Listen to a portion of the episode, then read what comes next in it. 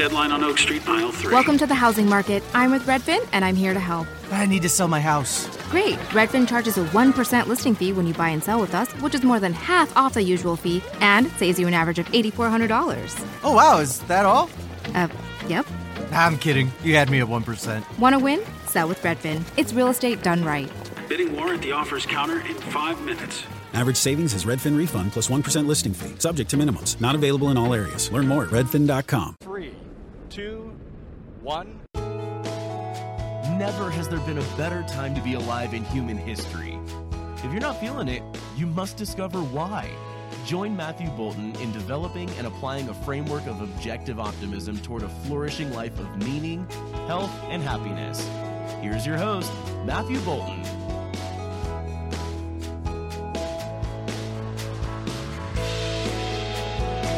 Hi, everybody. Welcome to Mr. Bright Side. I'm Matthew Bolton. Today's show is an interview with guest Elizabeth Benton. Now, I've been excited to have Elizabeth on for a while because she's very much focused on mindset. And, of course, this show is all about mindset. Now, she's a nutrition expert, and she understands the hormonal theory of obesity very well and explains it in really powerful and ways that I can understand it and have been very helpful to me. But she says that on her own podcast, it's about 30% hormones and 70% mindset.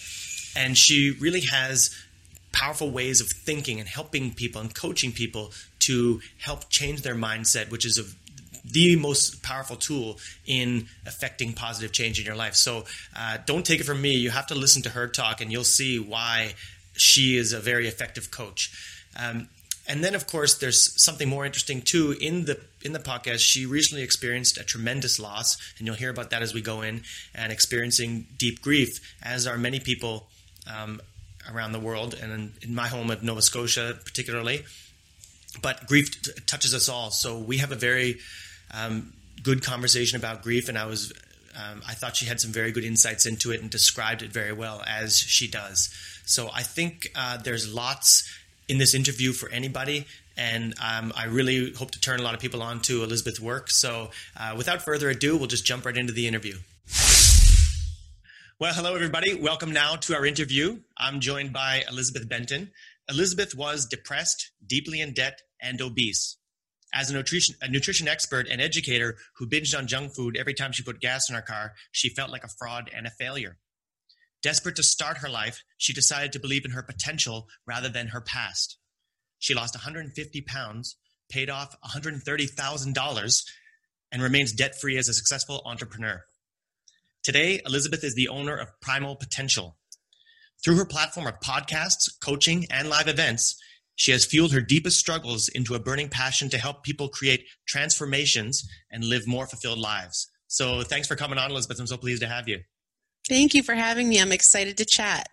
All right. Now, I don't mind telling you that when you were first recommended to me, I was unaware of you, but I recognized immediately that your story was something I had to talk about. So whether it was a nutrition or a transformation expert, just a lay person, I wanted to uncover the thinking that brought a person from there to here. But then as I went into your work, I started, it was almost to like, if I had known who you were, I would almost be to the point where I'd be stalking you to get you on. I just went further along as I went into podcasts and some other things, including your book here. I just kept finding that you speak in my language, yet in a different voice. And it was obvious that this voice had a lot of experience dealing with actual people and was shaped by that, right? Whereas, for example, in this book, I see this book as a tool, not just a book of a bunch of good ideas. I think you see it as a tool too. It's like almost like a coach. So I was just so excited. So I'm not going to go on now, but I wanted to establish why I really appreciate you having you on and really look forward to it. So thanks. Well, I'm really excited, and you're so right. Like, I wanted it to be a book of tools. So I'm excited to dive into some of those with you. Okay. And at the start of the book, it does say, "You'd better believe I consider writing my first book about hormones or fat loss. People flock to those kinds of books, but I don't believe we need more information." And then later in the book, it says your podcast is about 70% on mindset. Love it. And 30% on hormones and nutrition, recognizing that people don't lack knowledge, but the tools to consistently implement that knowledge. Can you tell us about that, please? Yeah. So for me, my weight was a struggle my whole life. I was the token fat kid in a thin family. And while I might have grown out of it, there was just a lot of judgment and drama. My mom felt like my weight was a reflection on her as a parent. And so food was restricted for me and only me in my home. And I just got bigger and bigger and more dysfunctional in my relationship with food. And I didn't lack that information. I had read every diet book. I started at Weight Watchers when I was like 9 years old. You know, I had all of the information.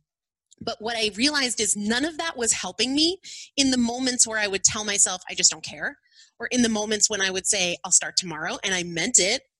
All of the excuses and the doubts and the delays and the exceptions and the feeling like I didn't believe in my ability to do it, none of the diets out there were helping me in those moments. And I just wanted to share the tools that I had to struggle to find, to struggle to create through trial and error in 30 years of depression and frustration.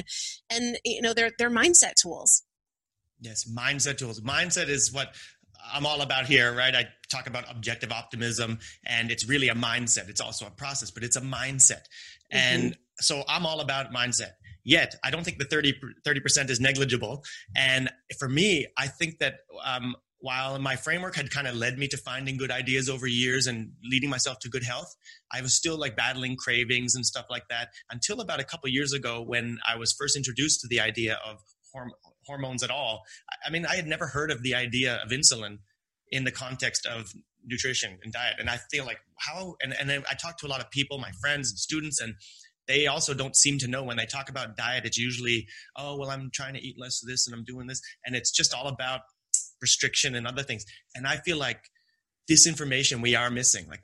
And so I wouldn't mind, I don't need to do 30%, but I wouldn't mind if we might, maybe cover the basic three, the big three hormones maybe, and just maybe almost give an indication of why people should look into hormones and maybe explore more of your work in regard to that rather than, So hormones first, I think people don't have a great understanding of, right?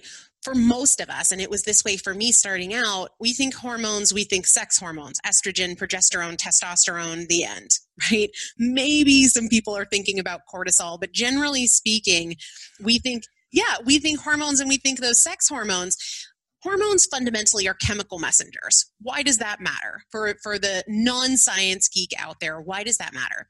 Because everything that we expose ourselves to, everything that we consume is a message to our body. And all the information that travels, because every single thing, burn fat, store fat, trigger cravings, trigger hunger, suppress hunger. All of those things come from messages in the body. Our bodies are brilliant. They are so brilliant, and they are designed to keep us healthy and alive. And so it's the hormones that are the chemical messengers basically telling us what to feel based on what we expose ourselves to. Sometimes what we expose ourselves to is a scary movie, and there is a hormonal response to that fear. Sometimes what we expose ourselves to is a bagel at 7:00 in the morning, and that sends certain messages within the body. So hormones indicate everything. They control everything that happens within the body, whether we're talking about mood, or we're talking about metabolism, or we're talking about reproduction. All of it is influenced by this interconnected network of hormones. And the cool thing about them is they are a network, and anything that's a network, when you pull on one thing, it impacts the others. When you push on one side, it impacts the other side. And so when we talk about metabolism, the most common hormone that gets talked about is the one you mentioned, which is insulin. But insulin is not in this silo operating totally on its own. Carbs drive insulin up, and when we have fewer carbs, insulin is lower. Insulin is part of this network. So when stress is really high, it also impacts insulin, right? When insulin is really high, it doesn't just impact our blood sugar, it also impacts our stress hormones and our adrenal hormones and our sex hormones. And the way that I actually came about this was with my own fertility issues. So I had been told when I was 16 years old that I probably would not get pregnant naturally because I had polycystic ovarian syndrome, which is just cysts in your ovaries. I was overweight, they told me, because of this estrogen issue that is called PCOS, polycystic ovarian syndrome. Right. And they just said, you can't do anything about it. And I didn't settle for that. And what I learned is that certain vegetables help us to excrete excess estrogen in the body. And when we don't do that, it builds up and it causes all sorts of metabolic issues, including infertility and weight gain. So I started eating a lot more cruciferous vegetables, the broccoli, the Brussels sprouts, the cauliflower, the cabbage. And all of a sudden, my menstrual cycle became normal for the first time in my whole life. And it wasn't until my late 20s, early 30s that I learned that. It also helped me become less sensitive to carbohydrates. I was one of those people that always said, like, I walk past a bagel and I gain weight, right? We've all heard somebody who says that versus we all know somebody who can eat a box of pasta every day and is like stick thin. Yes, I'm not that guy. No, I'm not that girl. I'm not that girl at all. But I just thought that that was a carb thing. It was a hormonal thing. And estrogen was impacting insulin. And insulin was impacting cortisol. And cortisol was impacting my thyroid. And all of these things are a network, and food is information. So when we have that bagel at 7 a.m., yes, it drives insulin up, but it also drives cortisol up, and it also impacts estrogen, even if you're a guy. So I get really excited about that kind of stuff. We could go down a huge rabbit hole, but it's fascinating. I know. And I don't want to go to the rabbit hole, but I could easily, I could do it for hours talking about this, because I've been talking about it since I learned about it a couple of years to everybody. It's like, oh, it's hormones. You got to, and here, check this out. You got to read this and do this, because it's not just that the success I've had with it. I really feel different in that I've been up and down over my life, and I feel like now I'm never going back. It's just because my body is working with me now. It used to be working against me. I was fighting cravings and having to use so many mindset tools to overcome, and my framework was more powerful. But my body was just saying, you know, that you're hungry, and it doesn't say that anymore. It's like my leptin's talking to me now, and that's something I kind of learned from your formulation. I think the way you explain things has really helped me understand even more clearly. So what I thought I already knew. So speaking, how about this? I there was an episode of Tips of the Scale. That was that an older podcast? Does that still exist, or is it a double? I don't know if it still exists. I was on there eons ago. I don't know what they're doing now. Okay. So anyway, it was an episode of that, and it was on paleo and winning the battle of mindset. And of course you were on talking about mindset, but I was curious when I saw the paleo, do you say that you follow paleo, or how do you think about your diet and nutrition? If you were, and I mean, personally, how do you personally think about your diet and nutrition? I keep it really simple. I'm a simple human, mostly real stuff. That's, you know, mostly real food. So paleo tends to restrict the dairy and things like that. And I really love cheese. So I definitely don't fall into the paleo camp primarily for that reason. Primal is a little bit more open in terms of it, you know, dairy and that sort of stuff, which I do try to limit from an estrogen standpoint, but I try to eat a lot of vegetables. I'm vegetable forward first, always, mostly cruciferous vegetables because of the estrogen impact, but also because they really fill me up. Leafy greens aren't going to do it for me, but if I have a plate of Brussels sprouts, I'm a happy kid, and I feel satisfied for a long time. So mostly vegetables, followed by whole food fats and protein. And then honestly, I like cupcakes. I like ice cream. And that is like an every once in a while kind of thing. Okay. When my friends ask me about, you know, my diet and what I do, I talk a lot about the when as well as the what. And what about the when for you? How important is that? Because I feel like that's the thing with the, you know, regulating hormones. Yeah. So this is an interesting time that you're asking me. I would say, generally speaking, I was not somebody to eat much in the morning because I'm just generally not hungry then, but then a moderate lunch and a larger dinner, mostly vegetables. So not necessarily large from a calorie standpoint, but definitely large from a volume standpoint. The reason I say I'm in a little bit of a different place now, I am about 9 weeks postpartum. And so through my pregnancy, oh man, it was like food aversions up the wazoo. And now, fortunately, of course, those food aversions are gone, but I'm definitely eating earlier.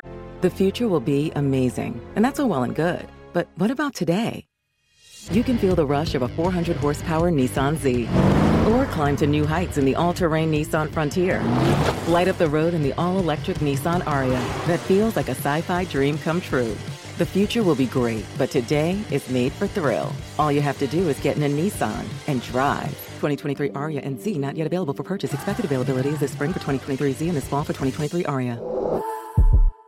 And I'm intending to incorporate that breakfast meal that is either some kind of smoothie, really light on any fruit. Like if I have some berries, it might be like 1/4 cup. I try to minimize or eliminate starch and sugar in the morning. But I'm a little more flexible with that because I'm postpartum, because fat loss isn't my goal right now, even though I'm certainly still over my pre-pregnancy weight. But fat loss isn't my goal. Healing is my goal. So I tend to be a little bit more flexible with the fruit sugars and things like that. But yeah, I think the when is typically breakfast, very small lunch, more like a snack, leftover chicken in the fridge or something like that. And then dinner has remained the same, very, very vegetable forward. Last night I had a big bowl of shredded Brussels sprouts with some chicken thighs. All right. Sounds good. Okay. We'll move away from all that stuff as much as we could go down. We'll get into the mindset. You talk a lot about excuses as stories, incomplete truths.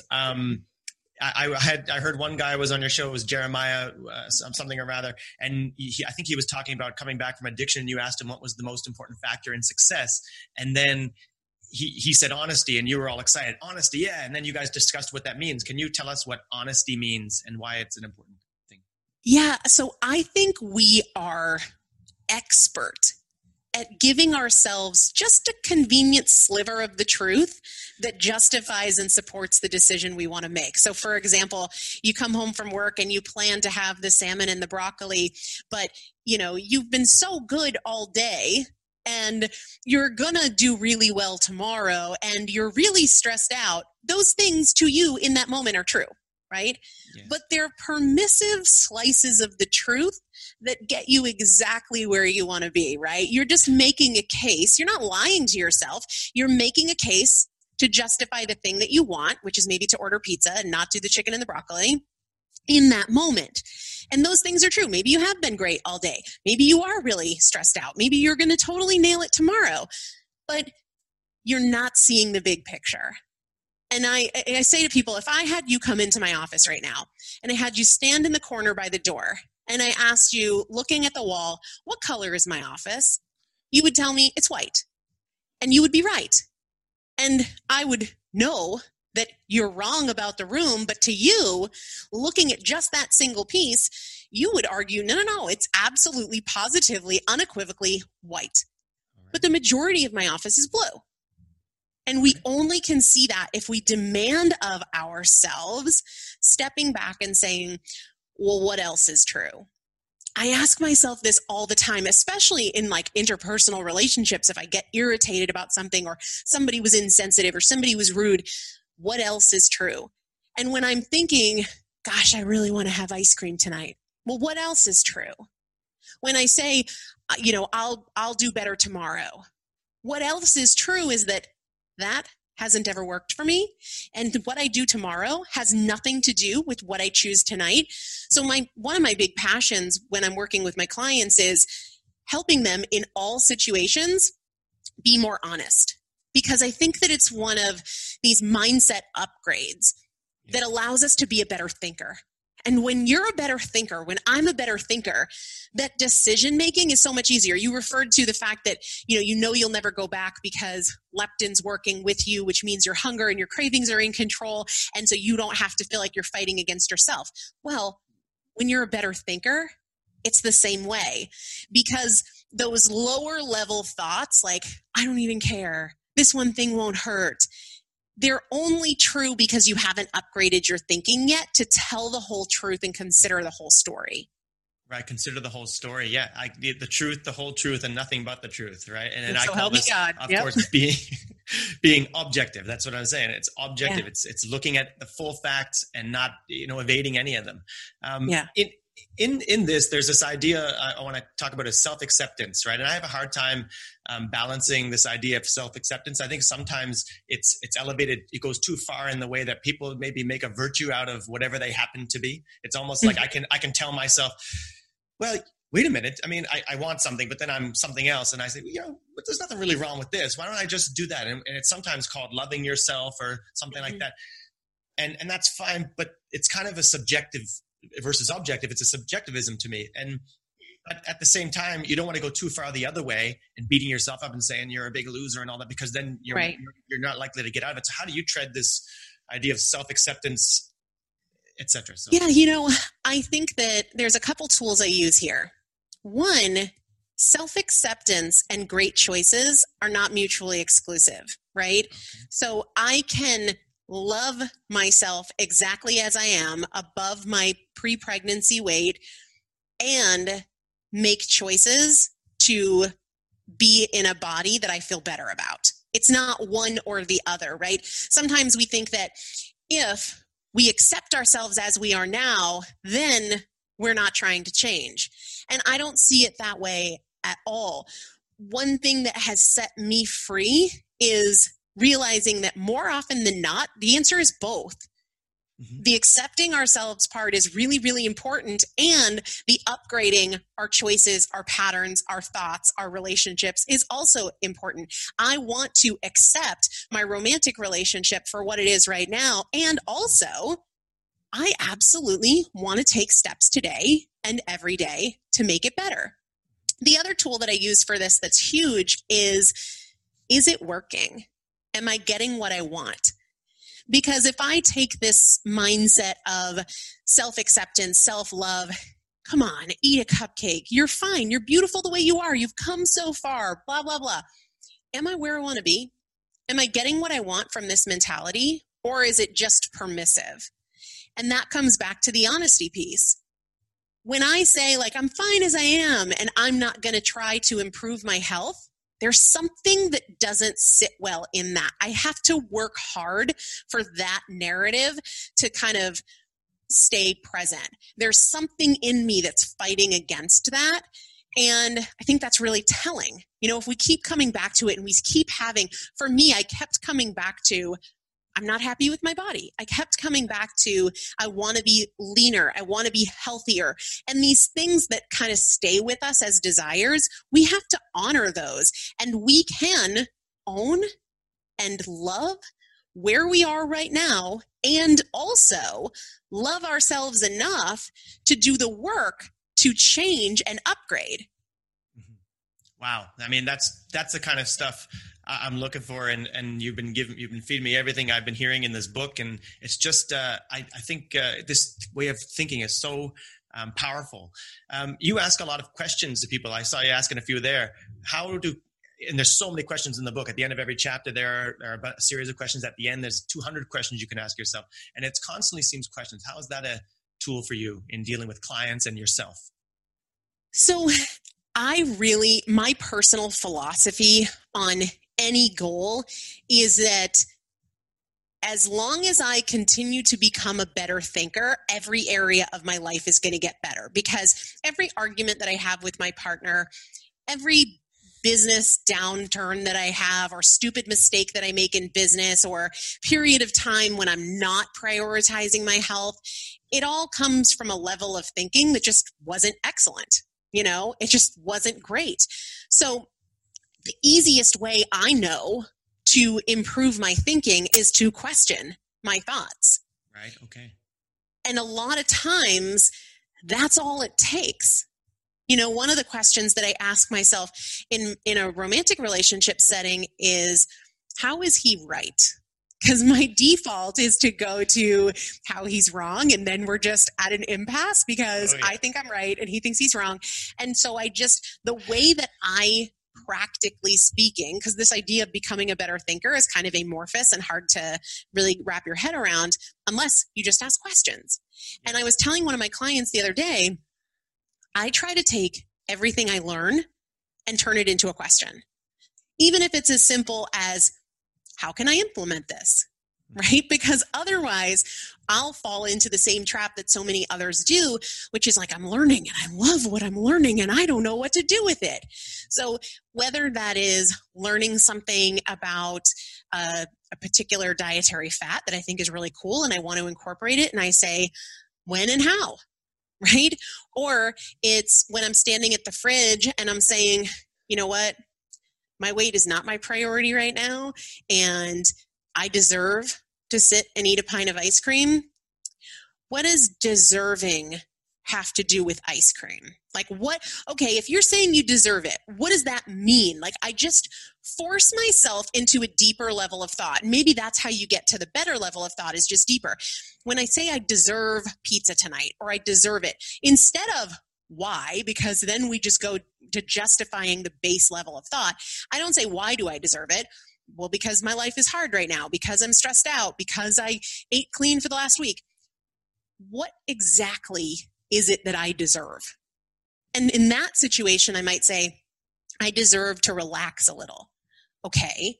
So is food the best way to relax? It's relaxing equal ice cream. Yeah. And is that even true? If I house this pint of ice cream, am I going to feel more relaxed after? No. I know from myself, I'm actually going to probably feel worse, because I'm going to physically feel crappy, and emotionally I'm going to be like, that wasn't worth it. And I'm still stressed and tense and sad about the things that I'm stressed and tense and sad about. So questions for me are the most accessible, convenient, always available way of upgrading the way that I think. Okay. And it sounds like it seems to allow you to slow down, right? And not to make decisions emotionally. So that's what seems to be a big factor. Well, so I recently renovated my house. I have a 1707 farmhouse on an orchard in Cape Cod, right? So renovating a house from 1707 is a disaster. And I was telling somebody in my family that I had this great idea for moving the bathroom from one side of the house to the other side. And he said, that's a good idea. Never go with your first good idea. And I use that all the time with my thoughts. I try to never go with my first impulse, my first reaction. And what I tell myself is, just allow a minute of time, or sometimes 5 seconds of time, for another thought to arrive. Oftentimes, it's just let this emotional wave crest and see what's there afterwards, right? Yes. Invite another thought, another idea, another option to the conversation. Mm-hmm. I'm not saying, no, you can't have the ice cream, but as I'm standing here in tears considering it, let me just let this wave pass a second and see what shows up. Let me invite reason. Let me invite stoicism. Let me invite my higher self to show up here. Like, let's just wait. Emotion showed up first. Hold on. Let's invite everything else. Okay. Well, that's excellent. I see a lot of reference to past, present, and future. I just want to explore maybe this idea briefly. I'll go with a broad question to keep us, to see how it starts. What should our relationship be to the past, present, and future? And can you answer that, or should I give you a lead here? No. I get really excited, especially talking about the past, because poor Chris hears me recording voice notes to clients all the time, and this one he has memorized because I probably say it 50 times a day. Don't use the past as your preface. Don't use the past as your preface. So if you think about a book, the preface is the part at the beginning that kind of sets the stage, gives the context, tells us what to expect. Mm-hmm. And I hear this from my clients all the time. I say, what's going on? What can I help you with? And they immediately go to the past and the problem. Well, you know, what happens is, like, I feel like I'm doing okay in the morning, and by the end of the day, everything has fallen off, and we're having this conversation at 11 a.m. Don't lead with the past. We don't have to bring yesterday into today, and when we do, we're basically saying that the way things have been is the way they still are. We are claiming them, and every repetition is a rehearsal. So for as many times as you say, I'm the kind of person who... or let me explain to you the pattern from the past. So I always say we don't need to lead with the past to maximize the present. We don't have to lead with the problem to get to the solution. Yeah. And then the same thing is kind of true with the future. I'm a big goal setter. I love vision and all of that. But too many people are giving too much energy to what is behind and what is in front and not enough to right now. I always say every choice is a chance. But if you miss it because you're freaked out about tomorrow or you're beating yourself about yesterday, you don't have as many opportunities to create change. So be where your feet are. All right. Wow. Geez, I don't have to go any further on that. You nailed that one. I'm going to move into primal potential itself as the thing. What is primal potential and what is the primal? I think I got a hint earlier now what it is, but now can you go ahead? Yeah. 6 years ago, it definitely referred to the way of eating and pursuing your potential in a more natural and a more holistic way. Now, it doesn't really mean anything. Okay. I mean, I guess it still means that, but it's, I wish that I had some really great story. I don't. What I you do got a great program, Primal, so. Yeah. What I do through Primal, I have a podcast that's been around for 4 to 5 years or so. We've got 800 some odd episodes. I have my book, Chasing Cupcakes. I work with clients, but fundamentally now my work is really about just what we've been talking about. How practically, day to day in the trenches, do you upgrade your thinking? So it doesn't matter if your goal is to get out of debt. It doesn't matter if your goal is to lose 100 pounds, 7 pounds, or to run a marathon or improve your relationship. All of those dominoes will be knocked down when you make this one fundamental shift. I always say that becoming a better thinker, it's the thing that has the highest ROI. It is going to return so much more than just cleaning up your diet. Sing it, Elizabeth, please. I mean, this is the kind of stuff I clean up your thinking, and it's in the trenches day to day. I love that idea too. Who do you view as a candidate for primal potential mostly? Anybody who feels frustrated with the changes they haven't yet made, Yes. And it really doesn't matter what change you want to make. I mean, I have people that I work with who really want to improve their marriage. I'm not a relationship expert, right? Mm-hmm. Or who really want to start a business, and I've done it, but I'm not an expert in helping other people do it. And I work with a lot of people who want to get healthy or stop binge eating or lose weight or whatever else it is. Anybody who feels like, I know what to do, but I'm not doing it consistently, that is what we do. Yeah. Well, you're a mindset expert. So in a way, you are an expert on those things. You can help people with those things. And that's what I think about too. It doesn't have to just be someone who's severely obese or depressed or something like that. I'm looking at people, like I say, I'm the audience for my show because I'm trying every day to keep improve my thinking and be sharper and be better so that I just keep growing is what I want and never to fall back. So,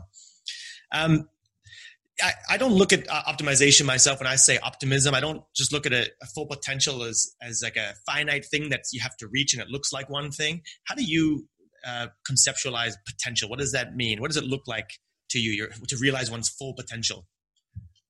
The beautiful thing about it is I don't think we ever will, because I think that it's kind of like, even though this isn't how he ever intended it, my former husband used to say, you never are satisfied. You get close to a goal and you pick up the marker and you throw it further down the field, and then you go chase that thing, and then you pick it up and you throw it further down the field. And he kind of meant it as criticism. But I think that's what potential is to me, the fact that we can always get better, that we create our results. And so sometimes it starts as a journey to lose 30 pounds and it ends up, with a journey of becoming debt-free and starting a business or launching a nonprofit. There's no limit on your potential. It's only limited by the effort and the time that you put into it. So it's really about growth. That's how I see it, whether it is growth that is tied to money or growth that is tied to health or growth that is tied to the way you think or the way you interact with people. It is growth, and growth has no limit. Yeah, right. And I think we have to integrate all those things. Like you can pursue health, optimal health, and get to there, but you've what do you, there's always trade-offs. So there's no such thing that has to look like your potential, and it, every aspect can keep growing in that way. I wonder about you. You say you refer to transformation. You're a transformation expert. Transformation is now. That's excellent. Why this concept versus another concept, transformation? Because I think that oftentimes what people think they want is to lose weight or to pay off those student loans. But there's something under that. I was interviewing somebody the other day who said people tell him all the time that they're afraid of public speaking. And he says to them, you're not afraid of public speaking. You're speaking to me in public right now. What you're afraid of is embarrassment. What you're afraid of is, you know, not meeting somebody's expectations. And you're afraid of vulnerability. And I think that the same thing is true when it comes to our goals. When I wanted to get out of debt, I thought that was the thing. What I really wanted was more peace and more security. You know, I thought I wanted to lose weight. What I really wanted was more confidence. And that is transformation. You know, I think that it's absolutely valid to pursue the goals that you have for yourself. But as you do, you start to see what it is that you really wanted. All right. Yeah. And actually, I had a guest on last week. Dane Maxwell was on. He talks about result. And it sounds like you're trying to get deeper into the result by asking better questions, almost like getting to the whole truth. It's totally really great. It's really, really excellent. So I guess... let's see. I guess one more thing on this honesty and harsh honesty. When you're dealing with clients, how do they deal with the idea? I mean, you've said it maybe not quite at this way to them, but you say you are the problem. How do they deal with that, or how do you sell that idea to people? That I actually think that's great news, because if somebody else is the problem, you're stuck. But it's very empowering. And it can take some time to get there, but nobody's really surprised by the fact that they're the problem. And everybody tends to be very encouraged, even if they doubt themselves. We work through building confidence and how that works and the time that it takes. Generally, they get to the place where it's really encouraging that I am the problem and I am the solution. Because if you are the problem and I am the solution, I can't control you. Okay. And they take that pretty well then, I suppose. Most of the time. I mean, that sounds like a very inviting way to look at yourself as the problem in that way. So, and here's the thing. They don't have to believe me. If they don't want to, that's okay. Yes. Like, that's fine. You know, some people aren't there yet. And I work with a bunch of people who aren't there yet. And that's okay, because for most of my life, I wasn't there yet. Right. Very good. All right. Well, we could go on and on about all this stuff. I just so much on all of this stuff. I wonder if we might not shift gears a little bit. You've recently experienced a tremendous loss and are dealing with grief. You say you're in Cape Cod in Massachusetts. Is that right? Yeah. I'm from Nova Scotia. I don't know if you're aware of the tragedy that occurred there. One of the biggest mass shootings in Canadian history. I have family members who know victims personally. Obviously, I can't imagine what the families there are experiencing, the friends and families of the victims. But I know that even the whole province as a whole is kind of experiencing some loss and grief, sense of grief. I recently lost my own father in September. My family's been dealing with that. And everybody is touched by loss and grief all the time. So I think by sharing stories, it can be very helpful. And especially with someone who thinks about things so in such a good way. I wonder if you wouldn't mind sharing your story. And maybe describing how your grief and how it exists in your life and how you view it. Sure. And I told you, before we started recording, you asked if we could go here, and I said yes, and I said, but no guarantees that I won't cry. Do whatever you like. So I was so excited to welcome my first daughter, my first child, into the world on March 6th, and she was gorgeous and beautiful and healthy and just the light of my life. And 2 short weeks later, she died very unexpectedly. And there was about 36 hours between when we thought she might be slightly dehydrated and they were going to give her IV fluids to when she passed. It happened very quickly and very traumatically. And when you spend, 9-10 months anticipating this change in your life. And for me, talking about it very publicly on my podcast, and then having her home for 2 weeks, I recorded her birth story on the podcast. And, she was healthy. She was wonderful. And even when she started to not be as interested in feeding, they were like, oh, she's just a little dehydrated, got behind. We weren't worried about it. And then she died a very traumatic death. And I will be the first person to say, as of when we were recording this, it hasn't even been a month and a half since she died. And it's dark, and I'm not in a good place, and I'm not okay. But I'm also okay being not okay. You know, like, the pain is the worst thing I never imagined, but I'm not trying to be okay. The number one tool that I'm using right now, aside from letting the grief be as big and as ugly as it needs to be, mm-hmm.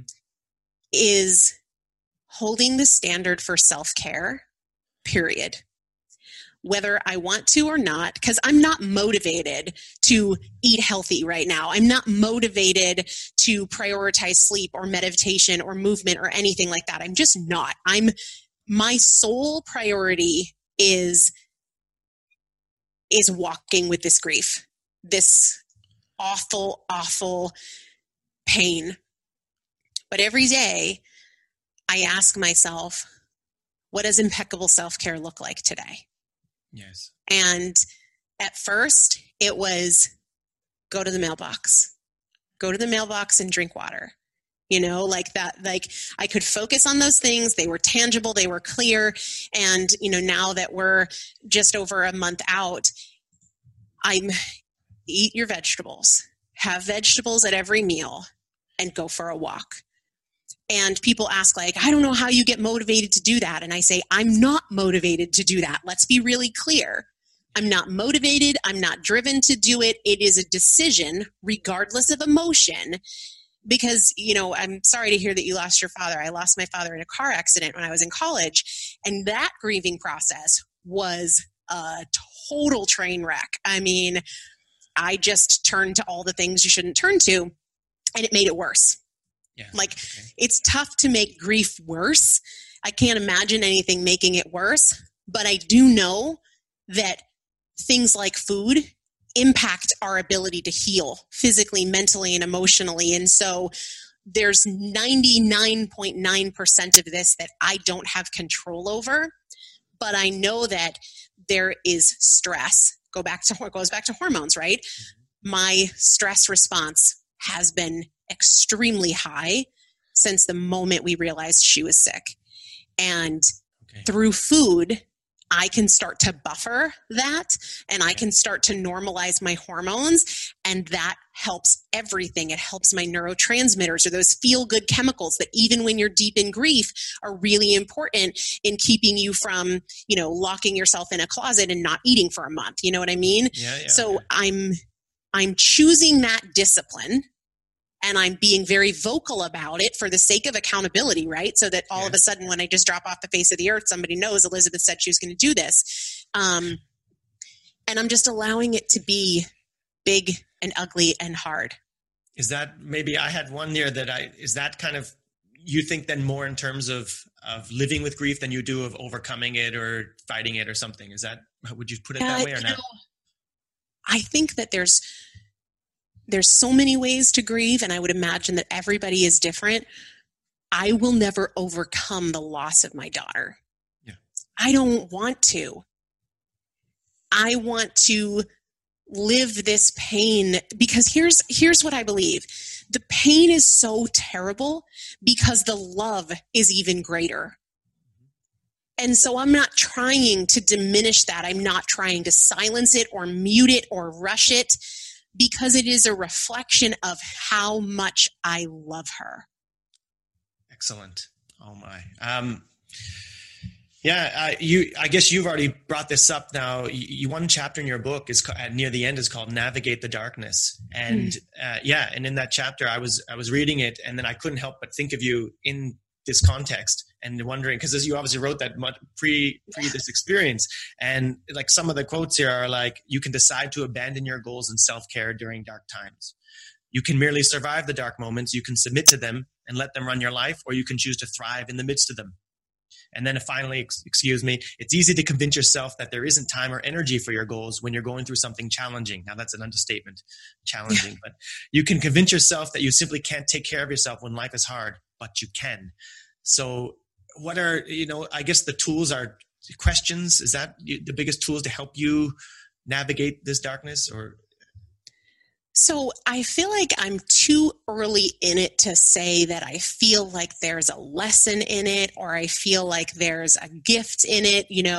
I mean, it'll be interesting to see what I say about it after 6 months or after a year. But what I can say is that the grieving and the growing are most beautiful when they happen together. Okay. And that is really hard.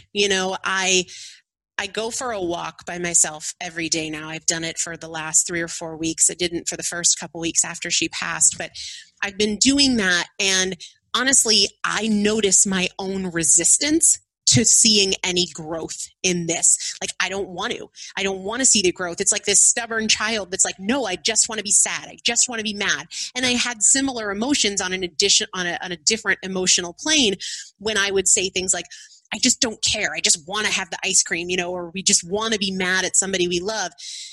I recognize that. And then I just remind myself that it's never wrong to choose growth. And it doesn't mean that I'm not grieving, that they can go hand in hand. It's both. And that if I look to grow mentally or emotionally, which as silly as it sounds, I feel like I'm growing when I forced myself to make the Brussels sprouts when I don't want to eat, or I feel totally justified in having a pizza because I really don't care if I gain weight right now. I really, really, really don't care. But I think that it's growth in that moment, and the growth doesn't in any way take away from the grief. Okay. Yeah. Anyway, I hear all of that. I wonder if pre this experience, you might have coached somebody who was grieving in a different way than you would now. Or would you have thought yourself wholly unqualified, or what would you have? It kind of depends on the situation, because I've worked with clients when they've lost a parent, and I feel like I can speak to this because I have lost a parent. Yes, right. And I think that I would have taken the same kind of approach of like, even though you feel like you can't, you can. It's going to make it easier if you do take care of yourself. It's going to make it harder if you don't. I think having experienced the loss of a child, I would give somebody free rein. I really would not. I wouldn't counsel them in. Maybe I would feel differently again in 6 months or a year, but right now, I would just say, what do you need? And if they say, I need pizza and ice cream, I'll sit here and I will eat pizza and ice cream with you. Right. And I would too. I mean, it's basically, I don't know if you can say or do the right or wrong thing. And certainly the person grieving cannot do the wrong thing, I don't think. On that, actually, I'm curious. It is very difficult for people to know how to deal with someone who's grieving, how to help them. What has anybody done or said to you that you found very helpful? So the very hard thing about that is that our daughter died right at the start of this quarantine and shutdown. Yeah. So with that said, where we live, liquor stores are okay to operate, funerals are not. And so we had the option to either delay the funeral for God knows how long, or move it to a different state. We decided to move it to a different state, and we could only have 10 people in the church. And that included the funeral director and the priest. Very few people have shown up for us. Like, I remember when my dad died, like everybody was there, and it was just an outpouring of love and support. And it has been a whole nother level of difficulty that basically no one has come to see us. So I can say that what has helped are the very few people who showed up anyway. And there was one couple who came and brought us a meal on two occasions. And, you know, whatever your views on COVID and all of that are, they walked in our door and they said, "You're a priority." And they hugged us and they left a meal, and they came back the next day and they hugged us and they left a meal. And the only other person that's really done that is my mom. Mm-hmm. And be present. If they don't answer your calls, show up and leave a meal on their doorstep. Show up and put flowers on their doorstep. The showing up is everything. And I say that probably because no one has been able or willing to really do that for us, with just a couple of exceptions. Really? Because of COVID, you mean? Yeah. Look at me. I've got my tissue here. I know. Yeah. And I get it. Like, I'm not trying to criticize people who are taking those precautions or whatnot, but when you've just lost your child, the last thing in the world that we personally have cared about recently is catching a virus. I mean, it's not been the priority. And so the small handful of people who have shown up for us. And there was another group of people who, even though our families didn't come to the funeral, there was a small group of friends who drove to the next state and showed up and said, even if we have to sit in our cars, then we're just here, and we want you to know that we're outside, and we'll be out here until you guys come out. And their presence, they're just show up. Show up and leave something on the step. If they don't let you in, show up anyway. And I think that is, I have taken that away, that I will forever be the person who shows up no matter what. That's right. You know, that's what I said about it too. When I was what occurred to me anyway, and I've talked about it since, it was just, you can't say or do the wrong thing. You just be there. Yep. Just people send messages, whatever, just that was enough. So. Yeah. Yeah. Geez. Anyway, well, thank you very much for sharing all that, Elizabeth. And I don't know what it's worth, but I felt so sorry since I've known you're coming on and I know about your situation. I thought, I feel like I'm getting to know you a bit by getting into your work, and I just feel so sorry. I don't know what I can say about it, but thank you. Good luck with all of that. I'm certainly not going to end like this. I would just take us somewhere a little more positive, although connected. It's something that occurred to me originally. Your daughter's name was Dagny. Mm-hmm. Right. And when I first heard you say her name, the first thing that occurred to me was Dagny Taggart in Atlas Shrugged. I'd never really heard that, but I thought, okay, maybe these Americans, it's pretty popular down there. I don't know. And then I told my friend, you're going to be on. And he said, he was checking out some stuff. He said, look at that. And I said, what? And he said, see the name? Oh yeah. It had already occurred to me. And then I went on a website and I saw one of an Ayn Rand quote. It was, don't let your fire go out, sparked by irreplaceable spark, blah, blah, blah.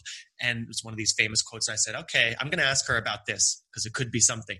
And then later I went in deeper and I saw a few quotes, Dagny Taggart quotes, Atlas Shrugged, my favorite book, my daughter's. And I said, well, it's confirmed now, but I can still ask you about it. Yeah. Yeah. How much has Ayn Rand influenced your life? And I'm going to, more about Dagny and all that. Yeah, so I didn't really get into Ayn Rand's work until probably my early 20s, but I remember when I read Atlas Shrugged, I said, my first daughter will be named Dagny, because Dagny is the protagonist in the story who basically says, all the rules be damned, I'm going to create what I want. And it doesn't matter, what the norms are. It doesn't matter who doesn't believe in me. I'm going to make my way. And she did. And she did it with great strength, and she did it with great poise. And, some of those quotes from the book just about potential, that it's limitless, and that we don't have to be confined and we don't have to conform, that we can really create what we want. And it matters most when the tide is against us. Well, that's tremendous. And I mean, I imagine that's what I mean. I would think that too. I want to give if I had a daughter, I'd want to give her a name that had something that means something to me. I mean, you can get turned off by names because of people, and you're like, I can't name him that. Isn't that guy? And Dagny, imagine that. How does How does the Ayn Rand's philosophy inform your business and inform your living, your life? Do you see it as a tool for living or? Yeah, I think it's a combination of that. And before I studied nutrition, I was actually a Latin and Greek major. So the Latin, Greek, Stoic philosophy kind of thing is very much a part of it as well. But fundamentally, I think my belief is, one of my affirmations that I use all the time is, fear is a liar because I create my results. And I think that reflects both, Dagny Taggart, both Ayn Rand and Stoic philosophy. And I just think that we're only limited by our thought process, by the way we think, and we're limited by the effort that we put into things. So whatever it is that we're unhappy with, I believe we can create our results and create a difference. And that very much informs the fact that I think my potential in business is limitless. The fact that I believe that whatever my financial or my personal goals are, that I can achieve them. And it's really more of a decision than it is a belief. Okay. Well, Elizabeth, we've done very well here. I wonder if there's anything else you might want to say in general, or something that I haven't asked you about. I've got way more things to ask you about, but I've just left them all kind of, I don't really necessarily want to go back to something for the sake of it. Is there something that you really wanted to say before we're wrapping up our topic? The only thing is, if anybody is listening and they doubt their ability to change, or they feel like, no, you don't understand, I've tried it so many times, I just know that it's not for me. That is exactly why when you change your mind, you change your results and you change your outcomes. That is your starting point, not your ending point. And I shared this recently on social media that I had a yoga instructor once who was so wise. And it's so funny because I'm not a yogi, but I did this 40-day yoga challenge thing. And it's like the only time I've ever been to yoga in my life. And she said, tension is the beginning of the pose, not the end. And I think about that in so much in terms of our thoughts, like that resistance that you feel, well, must be nice for you. Like, oh, I'm just not as motivated as you are, or whatever. That is the beginning of your work. That is your starting line. That is not your finish line. All right. And I think that you were just selling this kind of idea, and you're the kind of the coach that I think a lot of people need. I was so excited reading your work because it's a lot of stuff that I'm saying, but yet I'm not out on the front lines and dealing with people. And I just feel like I want to refer people to Elizabeth. I think people need to hear more of this because there's way more than what we covered today. I'm going to say, before I tell them where people can look for you, just to the audience, if you have any questions about this show and specifically for Elizabeth, you can go to the Mr. Brightside Facebook page. That's at facebook.com/MatthewBolton.ca. And I don't know if Elizabeth wants to go there and check it out and see what's happening. Yeah. And maybe get involved in the conversation. And I'll certainly forward anything that's directed to you that you really need to hear about. And of course, everybody, share this episode. I think, as I was just saying, I think people need to hear Elizabeth. I'm like, I want to tell everybody now, like, go read this book and go maybe see what Primal Potential is about, because you can change your thinking about we need some help to get direction on how to do that. And when you do it, there's nothing more powerful than a refreshed and optimal mindset. Elizabeth, where can people find out about you and the work you're doing with clients, Primal Potential, et cetera? The best place is probably the podcast. It's called Primal Potential. It's on iTunes, Spotify, Stitcher, or anywhere you listen to podcasts. Otherwise, you can go to primalpotential.com, or social media-wise, I kind of spend my time on Instagram at Elizabeth Benton.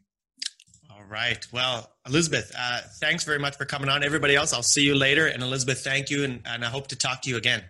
Absolutely. Thank you. Mr. Brightside, your time out to refresh, refuel, and refocus your mind and energy toward building an optimistic framework for flourishing. Life is good. It's up to you to choose the bright side.